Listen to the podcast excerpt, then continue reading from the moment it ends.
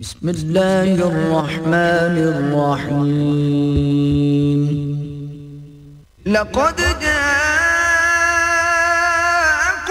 رسول من أنفسكم عزيز عليه ما عنتم حريص عليكم بالمؤمنين رؤوف رحيم. ونصلي على رسوله الكريم. اما بعد، فقد قال الله تبارك وتعالى كما ورد في سورة التوبة. اعوذ بالله من الشيطان الرجيم. بسم الله الرحمن الرحيم. هو الذي ارسل رسوله بالهدى ودين الحق ليظهره على الدين كله ولو كره المشركون. وقال عز وجل كما ورد في نفس السورة، براءة من الله ورسوله إلى الذين عاهدتم من المشركين. فسيحوا في الأرض أربعة أشهر واعلموا أنكم غير معجز الله وأن الله مخزي الكافرين. وأذان من الله ورسوله إلى الناس يوم الحج الأكبر أن الله بريء من المشركين ورسوله فإن تبتم فهو خير لكم وإن توليتم فاعلموا أنكم غير معجز الله وبشر الذين كفروا بعذاب أليم إلا الذين عاهدتم من المشركين ثم لم ينقصوكم شيئا ولم يظاهروا عليكم أحدا فأتموا إليهم عهدهم إلى مدتهم. إن الله يحب المتقين. فإذا انسلخ الأشهر الحرم فاقتلوا المشركين حيث وجدتموهم وخذوهم واحصروهم واقعدوا لهم كل مرصد. فإن تابوا وأقاموا الصلاة وآتوا الزكاة فخلوا سبيلهم إن الله غفور رحيم. وإن أحد من المشركين استجارك فأجره حتى حتى يسمع كلام الله ثم أبلغه مأمنه. ذلك بأنهم قوم لا يعلمون. وقال عز وجل كما ورد في نفس السورة قاتل الذين لا يؤمنون بالله ولا باليوم الآخر ولا يحرمون ما حرم الله ورسوله ولا يدينون دين الحق من الذين أوتوا الكتاب حتى يعطوا الجزية عن يد وهم صاغرون. صدق الله العظيم وعن معاذ بن جبل رضي الله تعالى عنه قال قال رسول الله صلى الله عليه وسلم انما امرت ان اقاتل الناس حتى يقيموا الصلاه ويؤتوا الزكاه ويشهدوا ان لا اله الا الله وحده لا شريك له وان محمدا عبده ورسوله. فاذا فعلوا ذلك فقد اعتصموا وعصموا دماءهم واموالهم الا بحقه الا بحقها وحسابهم على الله عز وجل. وقال رسول الله صلى الله عليه وسلم والذي نفس محمد بيده، ما شهب وجه ولغبرت قدم من عمل تبتغى إليه درجات الجنة بعد الصلاة المفروضة كجهاد في سبيل الله. والله ولا ثقل ميزانا ولا ثقل ميزان عبد كتابة تنفق له في سبيل الله أو يحمل عليها في سبيل الله. رواه احمد والبزار والنسائی وابن ماجہ والترمذی رحمهم اللہ وقال ترمذی رحمہ اللہ هذا حدیث حسن صحیح۔ رب اشرح لي صدري ويسر لي امري واحلل عقدة من لساني يفقهوا قولي اللهم ربنا الهمنا رشدنا واعذنا شرور انفسنا۔ اللهم ارنا الحق حقا وارزقنا اتباعه وارنا الباطل باطلا وارزقنا اجتنابه آمین یا رب العالمین۔ پچھلے پر ہماری گفتگو کا آغاز ہوا تھا۔ حضرت معاذ بن جبل سے ایک روایت جو ہے، اس کا مطالعہ شروع کیا تھا۔ اس کا جو اہم ترین حصہ بعض اعتبارات سے ہے، اس پر ہماری گفتگو کا صرف آغاز ہوا تھا۔ آج اس گفتگو کی تکمیل کر لیکن اس حدیث کا پس منظر پھر دوبارہ تازہ کر لیجیے۔ ایک تو اس اعتبار سے کہ وہ حدیث بھی حدیث جبرائیل کی طرح نہایت جامع حدیث اور دوسرے اس اعتبار سے کہ جیسے حدیث جبرائیل کو پڑھتے ہوئے بھی کچھ دیر انسان اپنے آپ کو ایسے محسوس کرتا ہے کہ صحبت نبوی سے وہ فیض یاب ہو رہا ہے۔ ایسے ہی بلکہ اس سے کہیں زیادہ یہ کیفیت اس حدیث کو پڑھتے ہوئے ہوتی ہے۔ اس کا پس منظر جو بھی ہے وہ میں آپ کو صرف اس وقت جو ہے ترجمے کی شکل میں بیان کر دوں گا، دوبارہ پورا متن نہیں پڑھیں گے۔ حضرت معاذ رضی اللہ تعالی عنہ، جو بڑے دلیل القدر صحابہ میں سے ہیں، انصار میں سے ہیں، ان کے بارے میں حضور کا یہ قول بھی میں آپ کو سنا چکا ہوں کہ عالمہم بالحلال والحرام معاف جبل۔ میرے صحابہ میں حلال اور حرام کا سب سے زیادہ جاننے والا وہ معاذ بن جبل ہے، رضی اللہ تعالی وہ بیان کر رہے ہیں کہ سبوک کی طرف جب ہم سفر کرنے چل رہے تھے، حضور کے ساتھ، اور آپ کو علم میں ہونا چاہیے کہ اس وقت حضور کے ساتھ تیس ہزار کا لشکر تھا۔ تو صورتحال یہ ہوتی تھی کہ رات بھر سفر کرتے تھے۔ پھر جیسے ہی صبح ہوئی، وہ واقعہ بیان کر رہے ہیں۔ تو فجر کا وقت ہوا، حضور نے ہمیں نماز فجر پڑھائی اور پھر لوگ سوار ہو گئے۔ اس لیے کہ جب تک ذرا دھوپ کی تمازت نہ ہو، اس وقت تک جتنا اور سفر قطع ہو جائے اچھا۔ لیکن رات بھر جو جاگتے رہے تھے تو اس کا نتیجہ یہ تھا کہ اس وقت اکثر لوگ کیا سب کے سب لوگ اونگ رہے تھے۔ نتیجہ یہ ہوا کہ سواریوں کو آزادی مل گئی۔ کنٹرول نہیں کر رہا جو اس کے اوپر سوار ہے۔ تو وہ کچھ چلتی بھی تھی، کچھ چربی لیتی تھی۔ آس پاس کے کی کر کے درختوں سے کچھ ناشتہ میں نے کہا تھا، ناشتہ بھی کرتی جا رہی ہیں، اونٹنیاں اور اونٹ۔ اور پھر آگے بڑھ بھی رہے ہیں تو لشکر جو ہے پھیلا ہوا ہے، پورے جواد طریق حضرت معاذ نے ایک طے کر لیا تھا کہ وہ اپنے آپ کو حضور کے ساتھ باندھے رکھیں گے۔ تو حضور کی اونٹنی بھی اسی طرح چل رہی تھی، رکتی بھی تھی، ادھر ادھر منہ مارتی بھی تھی اور پھر آگے چلتی بھی تھی۔ اور حضرت معاذ نے اپنی اونٹنی کو بورے طرح بیدار، ہوشیار حالت کے اندر اسی ساتھ لگائے رکھا۔ کہ اچانک حضرت معاذ کی اونٹنی کو ٹھوکر لگی۔ اس پر حضرت معاذ نے وہ لگام کھینچی، اس کی تو اس سے بدک گئی۔ اب جب وہ بدک گئی تو قریب ہی حضور کی اونٹنی تھی، وہ بھی بدک گئی۔ اس پر حضور نے اپنے ہودج کا پردہ اٹھایا۔ ادھر ادھر آپ نے دیکھا۔ آپ نے دیکھا معاذ کے سوا کوئی میرے قریب نہیں ہے۔ باقی سب لوگ جو ہیں بہت دور، ادھر ادھر منتشر ہے تتر بتر۔ تو آپ نے پکارا ہے معاذ انہوں نے کہا، لبیک ہے یا رسول اللہ، حضور میں حاضر ہوں۔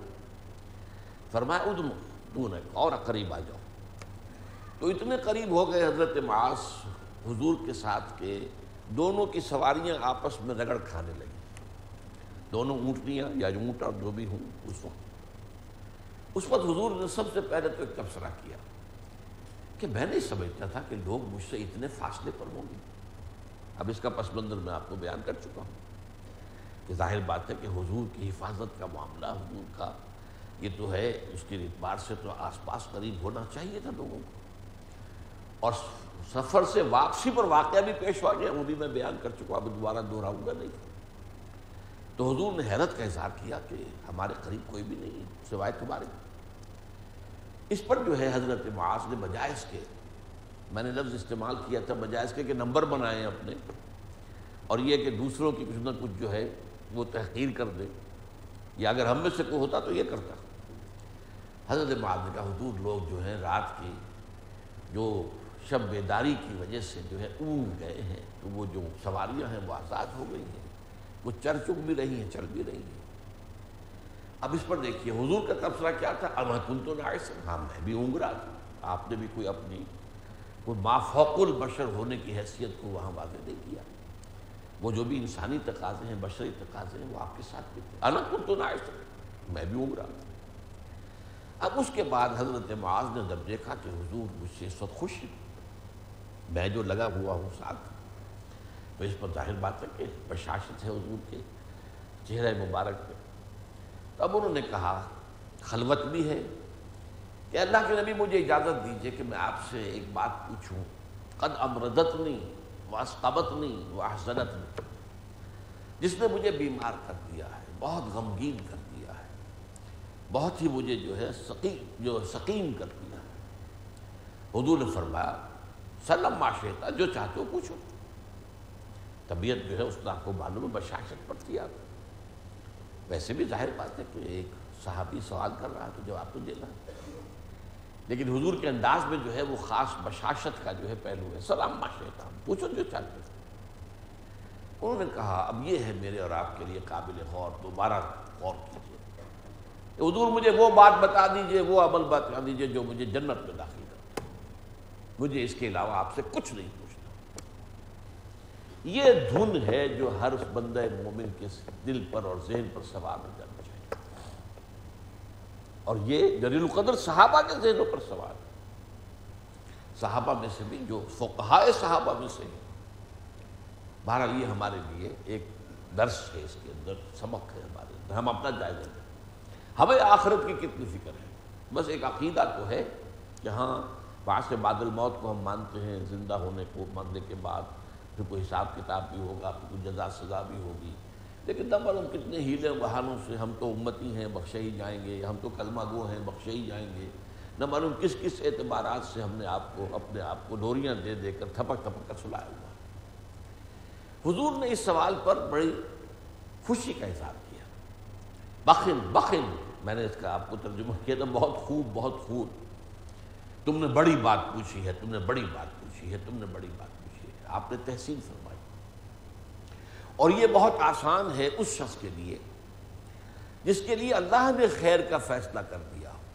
اب یہ وہ بات ہے، یہ بھی بہت اہم نقطہ ہے۔ اللہ تعالیٰ خیر کا فیصلہ کرتا ہے، خیر کی توفیق بھی اس کی طرف سے ملتی ہے۔ ظاہر بات ہے، اس کے لیے عمل تو انسان کرتا ہے، لیکن وہ توفیق کہاں سے آئی؟ وہ توفیق بھی اللہ دیتا ہے۔ دیتا ہے انسان کی قلبی کیفیات اندرونی کیفیات، اس کو دیکھ کر کہ اس کا رجحان کیا ہے۔ بہر اس کے بعد جو ہے اہم ترین حصہ اس حدیث کا آیا اور وہ جامع ترین الفاظ ہے اور اس میں دین کی کل حقیقت کو اصل میں ایک جملے میں لایا گیا ہے۔ تو منو بلّہ والیوم الاخر، تم ایمان رکھو اللہ پر اور یوم آخر پر وہ توقیم الصلاۃ و توقیم الصلاۃ اور نماز قائم کرو۔ و تعبد اللہ وحدہ لا شریک لہو اور اللہ کی بندگی اور پرستش کرو۔ اس کیفیت میں کہ لا تشرک کو بھی شیئن کہ اس کے ساتھ کسی کو شریک نہ ٹھہراؤ۔ حتیٰ تموتا اسی حال میں رہو۔ حتیٰ تموتا وانتا اللہ سالک تم اسی حال میں رہو، موت تک۔ بس یہ ہے، اس میں جامعیت کے ساتھ لفظ عبادت آیا۔ عبدیت اطاعت کاملہ اللہ کی۔ اور اللہ کی محبت ہر شے سے بڑھ کر۔ اور یہ اطاعت کاملہ یہ ہمہ وقت، ہمہ تن، ہمہ وجود۔ اور شرک سے بالکل پاک۔ اور شرک بھی، شرک فی ذات، شرک فی صفات، شرک فی الحقوق شرف شرک جلی، شرک خفی، شرک فی العقیدہ، شرک فی العمل۔ اب یہ ساری باتیں یہاں تفصیل سے بیان کرنے کی نہیں ہیں۔ لیکن یہ جامع ترین الفاظ ہیں۔ ایمان، اور ایمان کے اندر جو سب سے بڑا لب لباب ہے وہ اللہ اور یوم آخر۔ اور عبادت رب اور شرک سے بالکل پاک ہو جائے اسی حال میں اگر رہو، یہاں تک کہ موت آ جائے، کوئی حادثہ پیش نہ آ جائے کہ جس سے کوئی تمہاری کیفیت بدل جائے، تو جنت میں داخل ہو جاؤ۔ اب حضرت معاذ نے درخواست کی کہ حضور مجھے ذرا دہرا دیجیے حضور نے آدھا سلا صبر، تین دفعہ دہرایا۔ ایک ایک جملے کو ایک ایک لفظ اس سے پہلے آ چکے تھے وہ الفاظ، تاکہ حضرت معاذ یاد کر لیں اچھی طرح اور اسے آگے بیان کریں تو کہیں بھی کوئی کمی بیشی نہ رہ جائے۔ اب اس کے بعد وہ دریائے سخاوت جو جوش میں آیا حضور کے صلی اللہ علیہ وسلم، تو اب آپ نے خود کہا۔ ان شیتا حدستوں کا یا معاذ براس سے حاضر عمر بزروت السلام اے معاذ، اگر تم چاہو تو میں تمہیں یہ بھی بتاؤں کہ ہمارے اس معاملے کا، ہمارے اس امر کا کی بنیاد کیا ہے، جڑ کیا ہے اور چوٹی کیا ہے؟ اب حضرت معاذ کو اور کیا چاہیے تھا؟ انہوں نے عرض کیا، بے ابھی انت امی یا رسول اللہ۔ ہے نہیں میرے ماں باپ، آپ پر قربان ہوئے اللہ کے رسول، ضرور فرمائیے۔ یہ ہے پھر حکمت دین کا وہ حصہ کہ اب تین حصوں میں کاٹ کر اب حضور نے دین کو مختلف اجزاء کے حوالے سے سمجھایا۔ اور یہاں وہ مشابت ہے حدیث جبرائیل سے۔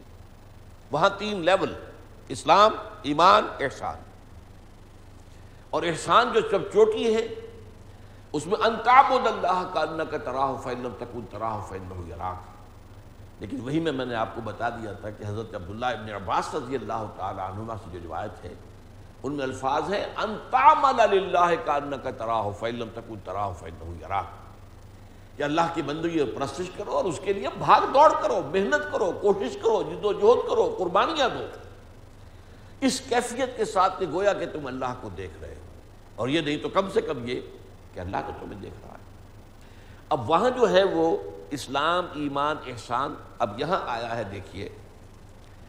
حضور نے اب تین حصوں میں تقسیم کیا ان راس حاضر امر ان تشہد اللہ الہ الا اللہ وحدہ لا شریک اللہ وان محمد عبدہ ورسول بنیاد جڑ کہہ لیجیے، وہ تو یہ ہے حضور نے فرمایا راس حاضر الامر جو گواہی دے اس بات کی کہ اللہ کے سوا کوئی معبود نہیں، وہ تنہا ہے، اس کا کوئی شریک نہیں۔ اور تو گواہی دے اس بات کی کہ محمد اللہ کے بندے بھی ہیں اور رسول بھی ہیں۔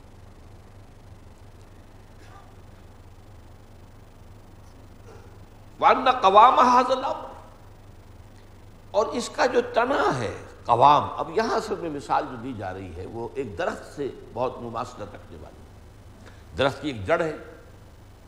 اس جڑ سے وہ خوراک حاصل کرتا ہے، زمین سے۔ پانی بھی جذب کرتا ہے وہ خوراک بھی جذب کرتا ہے۔ پھر تنا ہے جس پر وہ کھڑا ہوا ہے۔ پھر شاخیں ہیں، برگ و بار جو ہوتا ہے، پتے جو ہے تنے کو تو نہیں لگتے، شاخوں کو لگتے۔ پھول والا اگر پودا ہے تو شاخوں پر پھول لگے گا۔ پھل کا درخت ہے تو شاخوں میں پھل لگے گا۔ وہ چوٹی ہے۔ تو فرمایا، نہ راسا حاضل انتشد اللہ الہ الا اللہ وحدہ لا شریک لہو ان محمد عبدہ ورسولہ وان قوام هذا الامر اقام الصلاۃ و ایتاء الزکات۔ نماز کو قائم کرنا اور زکات ادا کرنا۔ اب ان دونوں کو یہاں پر لیا۔ اور تیسری بات وان ضربت السلام منه الجهاد فی سبیل اللہ اور چوٹی جو ہے وہ الجہاد ہے، جد و جہد، محنت کش بکش کشا کش قربانی، اللہ کے راستے اللہ کا راستہ کیا ہے؟ سب سے پہلے تو اپنے نفس کے خلاف جہاد کرو تاکہ اس سے اللہ کا بندہ بناؤ اور عبادت اس کے بغیر ہو نہیں سکتی۔ نفس جب تک کہ آپ کے قابو میں نہ ہو۔ اور پھر پورے معاشرے کو، پورے ملک کو، پوری ریاست کو اللہ کے حکم کے تابع لانے کے لیے جد و جہد کرو بدتیں کرو کوششیں کرو کرو۔ یہ چوٹی ہے۔ یہ گویا کہ تین حصوں میں اس طریقے سے دین کی حقیقت کو تقسیم کر کے حکومت نے مزید بات اب آیا مسئلہ جو آج کا ہمارا اصل ہو جہاد کی بھی بہت سی منزلیں ہیں۔ میرا اس پر کتاب کا ہے۔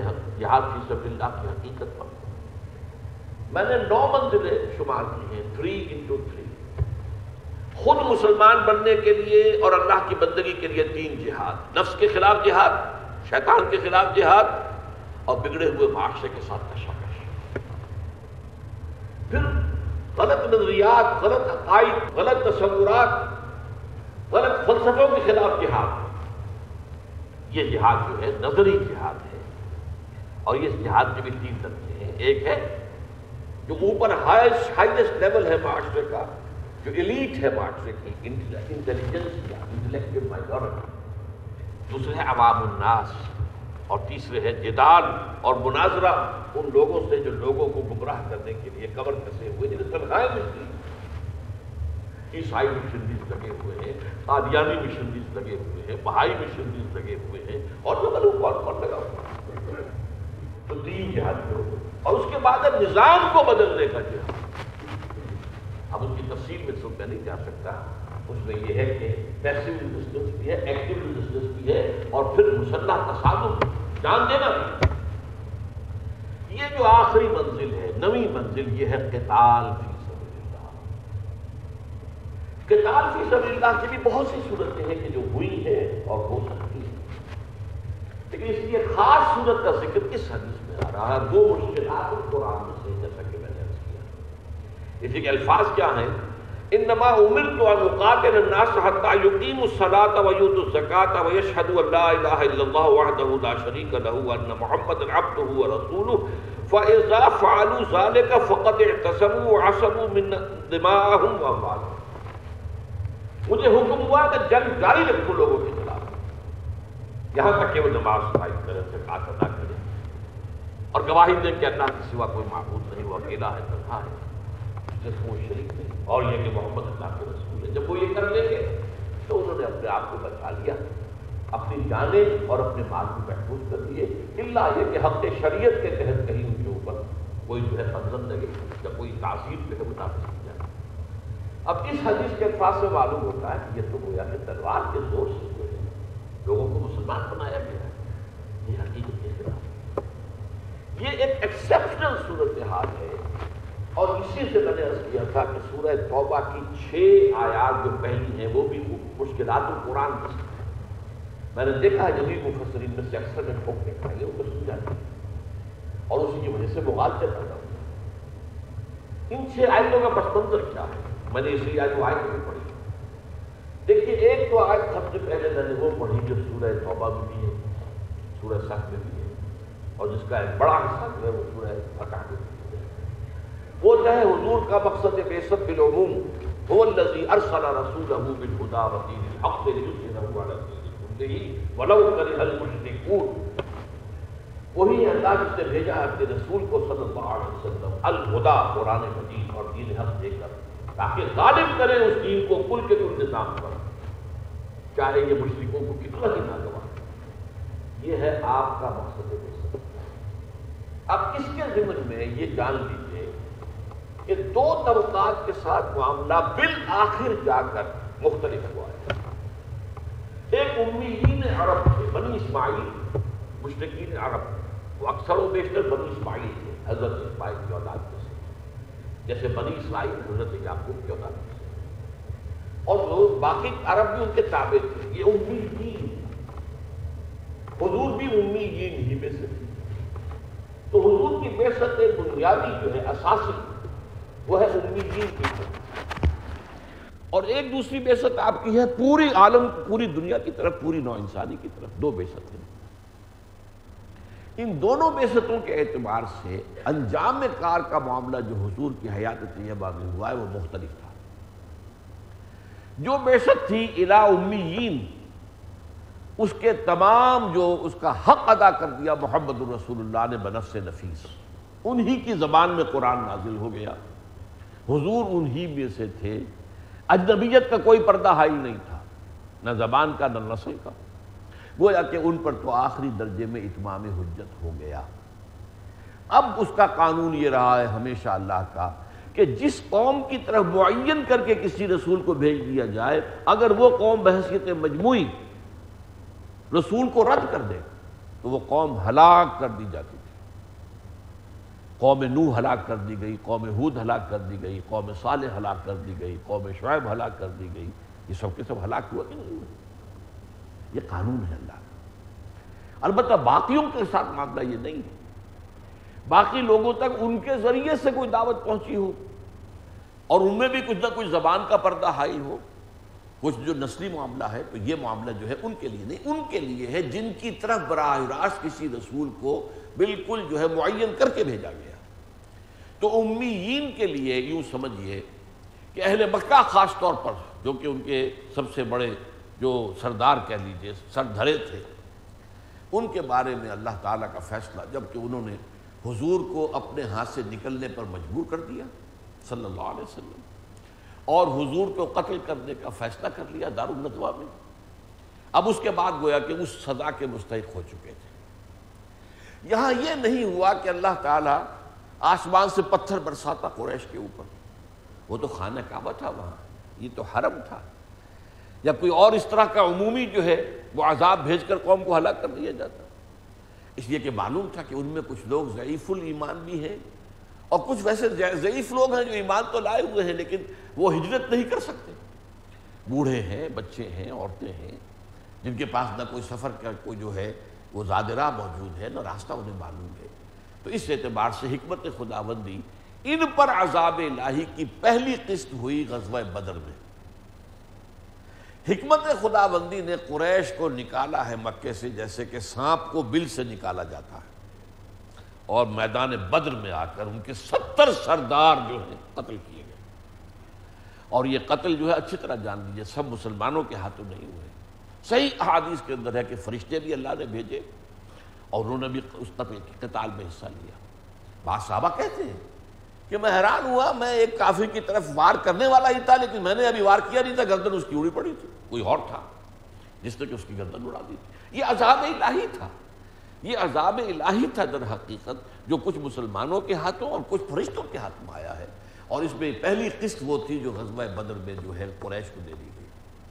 اور آخری قسط وہ ہے کہ جو غزوہ تبوک سے واپسی کے بعد سن نو ہجری میں یہ وہ چھ آیتیں نازل ہوئی سورہ توبہ کی ابتدائی چھ آیتیں، جن میں اعلان کر دیا گیا کہ اب جبکہ جزیرہ نباء عرب پر اتمام حجت ہو چکا ہے، تکمیلی درجے میں لہٰذا اب ان مشتقین کے لیے کوئی رعایت نہیں ہے۔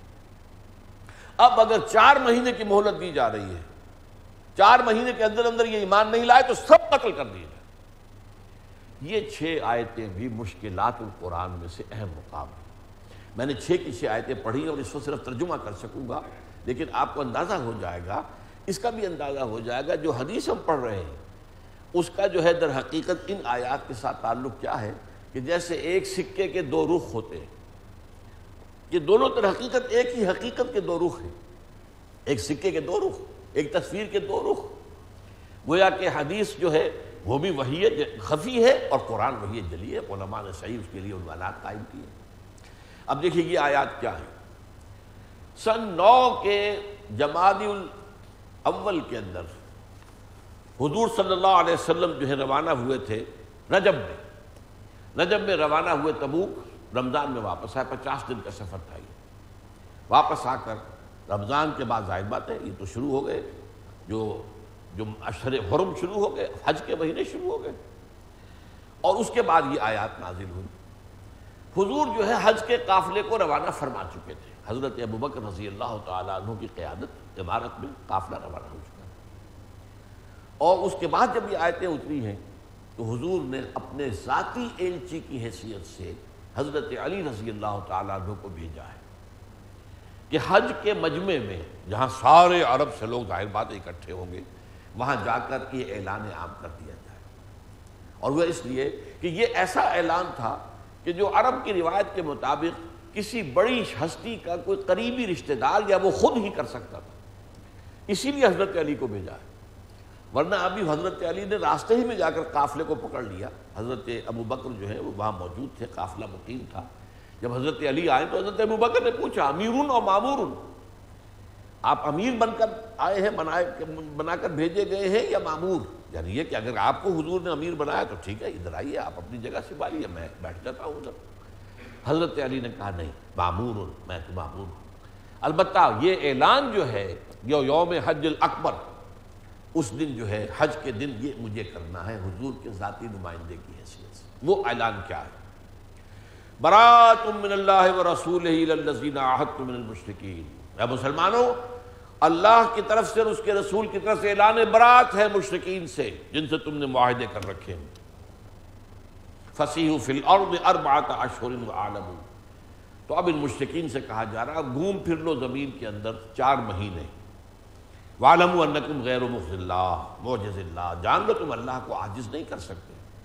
وان اللہ مخزل کافرین اللہ تعالیٰ ان کافروں کو رسوا کر کے رہے گا۔ وَأَغَانٌ مِّنَ اللَّهِ وَرَسُولِهِ لِلنَّاسِ يَوْمَ الْحَجِّ الْأَكْبَرِ أَنَّ اللَّهَ بَرِيٌّ مِّنَ الْمُشْرِكِينَ وَرَسُولُهُ۔ اور اعلان عام ہے، اللہ کی طرف سے اور اس کے رسول کی طرف سے۔ یوم حج اکبر حج اکبر اصل میں لوگوں نے سمجھ لیا جو جمعے کے روز ہو، حج و حج، یہ نہیں۔ حج اکبر حج ہی کو کہتے ہیں اور حج اصغر کہتے تھے عمرے کو۔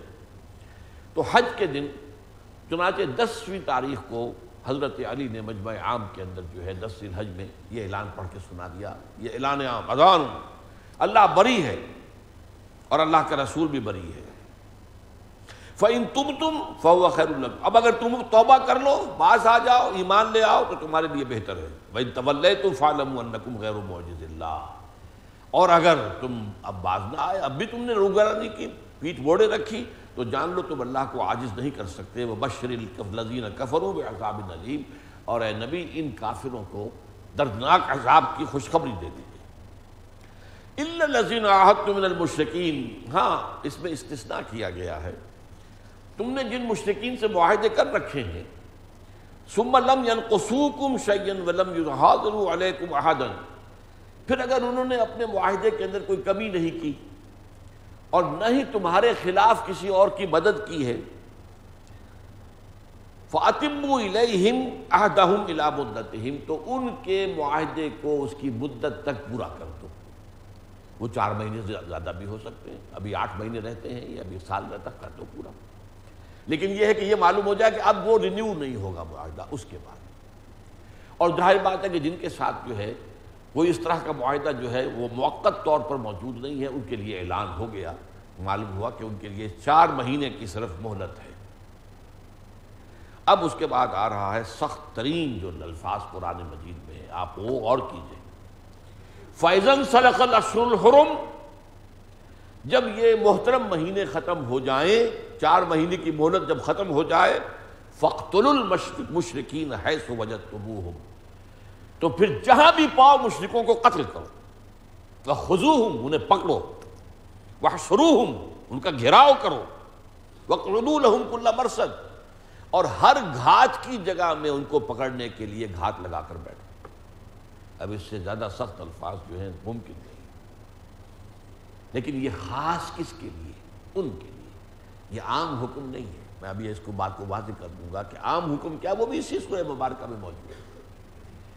غیر امیین کے لیے معاملہ یہ نہیں ہے، یہ امیین کے لیے۔ اس پس منظر کو اگر آپ نہیں سمجھیں گے تو ان آیات کا جو ہے مفہوم جو ہے، اس کو تو لے کر دنیا میں ہر شخص کھڑا ہو جائے گا۔ یہ کتاب جو ہے، یہ تو گویا مستقل حکم دے رہی ہے جنگ کا۔ اور وہ حدیث کہہ رہی ہے کہ لوگوں کو مجبور کر کر رہی ہے، یہ تو کہ یہ اسلام لاؤ ورنہ قتل کر دیے تو۔ نہیں، یہ معاملہ در حقیقت خاص امیین عرب کے لیے، بنی اسماعیل کے لیے۔ فیضن صلق الاشر الحرم فخر المشرقین ہے سو وجد تمہم و خزو ہم و سرو ہم و اللہ مرسد فعن تابو پھر اب وہ اگر باس آ جائیں وہ اقام الصلاۃ و آتم الزکات اور نماز قائم کریں اور زکوٰۃ ادا کریں. یہ دو الفاظ ضرور نوٹ کیجیے. اس کو میں ایک اور حوالے سے ابھی آپ کے سامنے اس کی اہمیت بیان کروں گا. اگر یہ تین شرطیں پوری کر دیں فعن تابو اقام الصلاطا و آتم الزکاتا فقلو سبھی لہوں تو پھر ان کا راستہ چھوڑ دو۔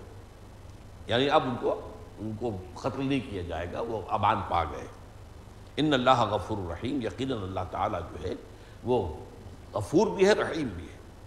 وہ ان احد من المشرقی رستجارہ کا اب ایک بات، اگر کوئی مشرق آپ سے امان طلب کرے کہ میں آپ کے پاس آنا چاہتا ہوں، آپ نے اتنا بڑا الٹیمیٹم دے دیا ہے آپ اسلام لانے کا حکم دے رہے ہیں ورنہ ہماری گردن اڑا دیں گے، وہ اسلام کیا ہے؟ میں سمجھنا چاہتا ہوں، آپ کے پاس آنا چاہتا ہوں۔ اگر کوئی ان میں سے آپ سے کوئی امان طلب کرے، فاجر ہو، اسے امان دیجیے حتیٰ یسما کلام اللہ، یہاں تک کہ وہ آئے، اللہ کا کلام سنے، اللہ کی بات سمجھے، اللہ کے دین کو سمجھے۔ سم ابلغ ما کس قدر باریک بات کہی جا رہی ہے؟ پھر اسے اس کے امن کی جگہ پر پہنچا دیجیے۔ یہ نہیں کہ اچھا تم آئے تھے، ہم نے تمہیں اسلام بتا دیا، مانتے ہو کہ نہیں مانتے؟ نہیں مانتے تو ابھی گردن اڑا دیتے نہیں۔ وہ آیا تھا، آپ نے امان دی تھی، اس نے بات سمجھی ہے یا نہیں سمجھی ہے یا اس کا فیصلہ ہے۔ لیکن یہ کہ آپ اس وقت اسے قتل نہیں کریں گے، اسے واپس بھیجیں گے، وہ اپنی جگہ پر چلا جائے۔ پھر جب وہ مہلت ختم ہو جائے گی چار مہینوں کی، پھر قتل عام ہوگا۔ ظال کبھی قول لا عالمون یہ اس لیے ہے کہ یہ لوگ جانتے نہیں ہیں، علم نہیں رکھتے۔ لہذا اگر کوئی سمجھنے کے لیے، بات جاننے کے لیے، دین کی حقیقت کو معلوم کرنے کے لیے آنا چاہے تو آئے، اس کو امان دی جائے۔ یہ چھ آیتیں ہیں قرآن مجید میں سخت ترین آیات۔ اور ان سخت ترین آیات کا محل کیا ہے؟ کہ یہ ان مشرقین عرب کے لیے ہیں، جن میں سے حضور تھے نسلی اعتبار سے، لسانی اعتبار سے، جن کی زبان میں اللہ کی کتاب قرآن مجید نازل ہوئی، جن پر آخری درجے میں اتمام حجت ہو گیا۔ اب اگر وہ بھی وہ نہیں مان رہے تو اس کا مطلب ان میں کوئی خیر کا عنصر اب کوئی موجود ہی نہیں لہذا جیسے کہ آپ کوڑے کرکٹ کو جمع کرتے ہیں اور جا آگ لگا دیتے ہیں، باغات کے اندر کیا ہوتا ہے؟ اسی طریقے سے یہ اللہ کا قانون رہا ہے رسولوں کے باب میں کہ جس قوم کی طرف کسی رسول کو بھیجا گیا اور اس نے آخری درجے میں اتمام حجت کر دیا۔ پھر بھی قوم اگر کفر پر اڑی رہی تو اس کو پھر نیست و نابود کر دیا گیا۔ چاہے وہ اللہ تعالیٰ نے کسی عذاب، سماوی عرضی کے ذریعے سے اور چاہے یہ مسلمانوں کے ہاتھ میں۔ اب ایک بات تو یہ نوٹ کیجیے کہ اس آیت پر عمل ایک انسان کے معاملے میں بھی نہیں ہوا۔ تمام عرب ایمان لے آیا۔ اور جو لوگ ایمان نہیں لائے وہ عرب چھوڑ کر چلے گئے۔ انہی میں سے ایک کا واقعہ بڑا عجیب ہے۔ اکرما ابن ابی جہل، ابو جہل کا بیٹا۔ تو پتا پر پوت پتی پر گھوڑا جو ہے، وہ بھی بڑا اکڑ اکڑ فوا تھا، جیسے کہ ابو جہل۔ اس نے کہا، میں تو نہیں مانوں گا، ٹھیک ہے، اب اگر ہم یہاں نہیں رہ سکتے، اب ہمارا چارہ تو نہیں ہے ہم بے بس ہو گئے، اب ہم چھوڑ کے چلے جائیں گے۔ تو کبھی مسلمان گئے تھے حبشہ ہجرت کرتے ہوئے، اب یہ جا رہا ہے ہجرت کر رہا ہے۔ لیکن راستے میں یہی جو بحرہ قلزم ہے اس میں وہ کشتی تھی جو جہاز تھا، جو بھی تھا، وہ طوفان آیا، ڈوبنے لگی۔ سب مشتقین سوار تھے، سب نے پکارا، اے اللہ اے اللہ اے اللہ۔ اب اس نے سوچا کہ یہ ہماری فطرت میں تو اللہ ہی اللہ ہے۔ اس بڑے برے وقت میں تو ہم نے صرف اللہ کو پکارا۔ نہ ہمیں لات یاد آئی، نہ عزا یاد آئی، نہ منات یاد آئی، نہ حبل یاد آیا، کسی کو ہم نے پکارا ہی نہیں۔ تو معلوم ہوا کہ ہماری فطرت میں، ہمارے دلوں میں تو صرف اللہ ہے۔ تو اسی کی دعوت تو دے رہا ہے وہ اللہ کا بندہ۔ اس سے بھاگ کر کہے کو جانا؟ واپس آ گئے واپس آ کر ایمان لائے اور اتنے صادق الایمان ثابت ہوئے۔ پھر مسلمہ کذاب کے خلاف جہاد کیا اور بھی بہت سے جہادوں میں حصہ لیا اور شہید ہوئے۔ اکرما ابن ابی جہل رضی اللہ تعالی عنہ۔ تو ابو جہل کے بیٹے تھے۔ تو اس طرح کے واقعات تو ہوئے ہیں اور یہ بھی معلوم ہوا ہے کہ کہنا یہ ہے، یہ ایک دلچسپ بات آپ کو بتا رہا ہوں۔ یہ جو پاکستان کا ایک علاقہ ہے چترال کے ساتھ، کافرستان۔ اور اس کے ساتھ ملتا ہوا ایک صوبہ ہے افغانستان کا، نورستان۔ اس کی حقیقت جو ہے، نورستان کے ایک شیخ آئے تھے ایک مرتبہ۔ اور وہ بھی کچھ مہدیت کے تھے کہ ہم ہی میں سے مہدی ہوگا۔ وہ کہہ رہے تھے، ہم کرشی ہیں۔ اور یہ بھی جو کہ کافرستان میں کافر ہیں، یہ بھی کرشی۔ ہیں ہم لوگ نکلے تھے اس وقت جبکہ یہ اعلان ہو گیا تھا۔ کہ یہ چار مہینے کے اندر اندر یا ایمان لاؤ اور یا قطع کر دیے جاؤ۔ ہم وہاں سے ملک چھوڑ کر نکل آئے تھے۔ اب جیسے جیسے اس کے بعد اسلامی جو ہے فتوحات کا دائرہ بڑھتا گیا، اب مسلمانوں نے فتح کیا، ایران کو یہ بھاگتے جا رہے ہیں۔ پیچھے پیچھے اسلامی فتوحات آ رہی ہیں، آگے آگے بھاگتے بھاگتے اور یہ جو ہے ان پہاڑوں میں پہنچ گئے اور یہاں آ کر پناہ گزی ہوں گے اس کے بعد جب وہ تقسیم ہوئی ہے اور موجودہ افغانستان کی بنیاد پڑی ہے تو پھر یہ حصہ دو حصوں میں تقسیم ہو گیا۔ ایک حصہ جو ہے وہ افغانستان میں آ گیا، ایک حصہ جو ہے وہ ہندوستان میں رہ گیا، جو کہ اب پاکستان میں۔ ظاہر بات ہے کہ انگریزوں نے تو ان سے کچھ کہا نہیں، وہ کافرستان، کفر کے اوپر اپنے جو ہے برقرار ہیں۔ لیکن امیر دوست محمد خان والی قابل نے ان کو اعلان کر دیا الٹیمیٹم دے دیا کہ ایمان لاؤ، ورنہ تم قتل کر دیے جاؤ یہ ایمان لے آئے۔ اب یہ جو ایمان لے آئے وہ افغانستان میں ہے نورستان کے نام سے وہ صوبہ ہے، ملحق ہے بالکل۔ اور وہی وہ کہتے ہیں، ہمیں وہی کرشی ہیں جو بھاگ کر وہاں سے نکلے تھے۔ اور وہ لوگ، ان کے ہاں بہت سی جو ہے رسومات وغیرہ معاشرتی رسومات وغیرہ جو ہیں، وہ بہت مشتقین مکہ سے ملتی جلتی ہیں تو یہ ہے ان چھ آیات کا پس منظر۔ اور یہ ہے اس آیت کا اس حدیث کا پس منظر۔ انما ان اقاتل الناس حتى يقيموا الصلاة ويؤتوا الزكاة ويشهدوا ان لا اله الا الله وحده لا شريك له وان محمدا عبده ورسوله میں نے عرض کیا تھا کہ اس کے حوالے سے میں کچھ ایک بات اور بتاؤں گا۔ یہ موقع پیش آیا حضرت ابو بکر کے عہد خلافت میں۔ مانعین زکوٰۃ کا مسئلہ کھڑا ہوا۔ اب ایک لشکر تو حضور نے تیار کر دیا تھا خود اپنے دست مبارک سے۔ اسامہ ابن زید کی عبارت میں رضی اللہ تعالیٰ عنہما۔ ظاہر بات ہے حضرت ابو بکر اس کو روانہ کیا۔ حالانکہ ان سے کہا گیا تھا کہ اب حالات جو ہے خراب ہو گئے ہیں اندرون ملک عرب، تو اب آپ جو ہے اس لشکر کو نہ بھیجیں۔ تو انہوں نے فرمایا، نہیں، حضور نے جو لشکر تیار کیا، جو جو جھنڈا جو ہے، جو دے دیا، وہ میں تو واپس نہیں لے سکتا۔ نمبر دو جو ہے، وہ جو جھوٹے نبی کھڑے ہو گئے ان کے خلاف جہاد، قتال، وہ تو کرنا ہی تھا، وہ تو مرتد ہو گئے، مرتدین کے خلاف۔ اور وہ بڑے پیمانے پر فتنہ تھا۔ تیسرا مسئلہ اٹھ کھڑا ہوا مانین زکوٰۃ۔ وہ کہتے تھے کہ ہم زکوٰۃ آپ کو نہیں دیں گے۔ زکوٰۃ کا انکار۔ اب اس پر سوال پیدا ہوا کہ آیا ان کے خلاف بھی قتال کیا جائے؟ حضرت ابوبکر کا فیصلہ تھا ان کے خلاف بھی قتال کیا جائے گا۔ بہت سے صحابہ کی رائے یہ ہوئی کہ اس میں مسلحت کا تقاضا یہ ہے کہ تیسرا محاذ اب نہ کھولا جائے۔ اور ویسے بھی انہوں نے وہ مرتد نہیں ہوئے، کسی نئے نبی کو نہیں مانا انہوں نے۔ پھر یہ کہ وہ زکوٰۃ کا بھی وہ تفصیل سے معلوم ہوتا ہے کہ یہ نہیں کہتے تھے کہ ہم زکوٰۃ نہیں دیں گے، یہ کہتے تھے آپ کو نہیں دیں گے، ہم اپنے طور پر اپنی زکوٰۃ تقسیم کریں گے۔ اس وقت حضرت ابو بکر رضی اللہ تعالیٰ نے انہی اسی آیت اور اسی حدیث کا حوالہ دیا کہ اللہ کو، اللہ کے رسول کو، اللہ کی طرف سے تین باتوں کے پورے ہونے پر قتال روکنے کا حکم ہے۔ کلمہ شہادت، نماز اور روز، اور نماز اور زکوٰۃ۔ اس سے کم کا معاملہ میں نہیں کر سکتا۔ یہ کہ یہاں پر بھی، سورہ توبہ کی ان آیات میں بھی۔ اقام الصلاۃ آت الزکات اقام اقامت صلاحت اور زکوٰۃ کی ادائیگی۔ اور اسی طریقے سے اس حدیث کے اندر بھی ہے۔ لہذا انہوں نے کہا کہ اگر کوئی اور میرا ساتھ نہیں جائے گا، دے گا تو میں تنہ طرح جاؤں گا اور جنگ کروں گا۔ تو وہ بھی در حقیقت اس آیت اور اس حدیث کے حوالے سے۔ اب اس کی حدیث کو مکمل کر لیجیے۔ یہ قتال فی سبیل اللہ البتہ یہ کہ مضمون پھر رہ جائے گا۔ میں جو کہہ رہا تھا کہ غیر امیین کے لیے یہ معاملہ نہیں ہے۔ اسی صورت کی آیت نمبر انتیس ہے جو میں نے بعد میں پڑھی تھی، وہاں اہل کتاب جو تھے، یہودی اور عیسائی، ان کو علیحدہ کر دیا گیا۔ قاتل الذین لا یؤمنون باللہ ولا بالیوم الاخر ولا یحرمون ما حرم اللہ ورسولہ ویدینون دین الحق۔ ولا یدینون دین الحق من الذین اوتوا الکتاب حتی یعطوا الجزیۃ عن ید وهم صاغرون۔ اور مسلمانوں، جنگ جاری رکھو ان لوگوں سے۔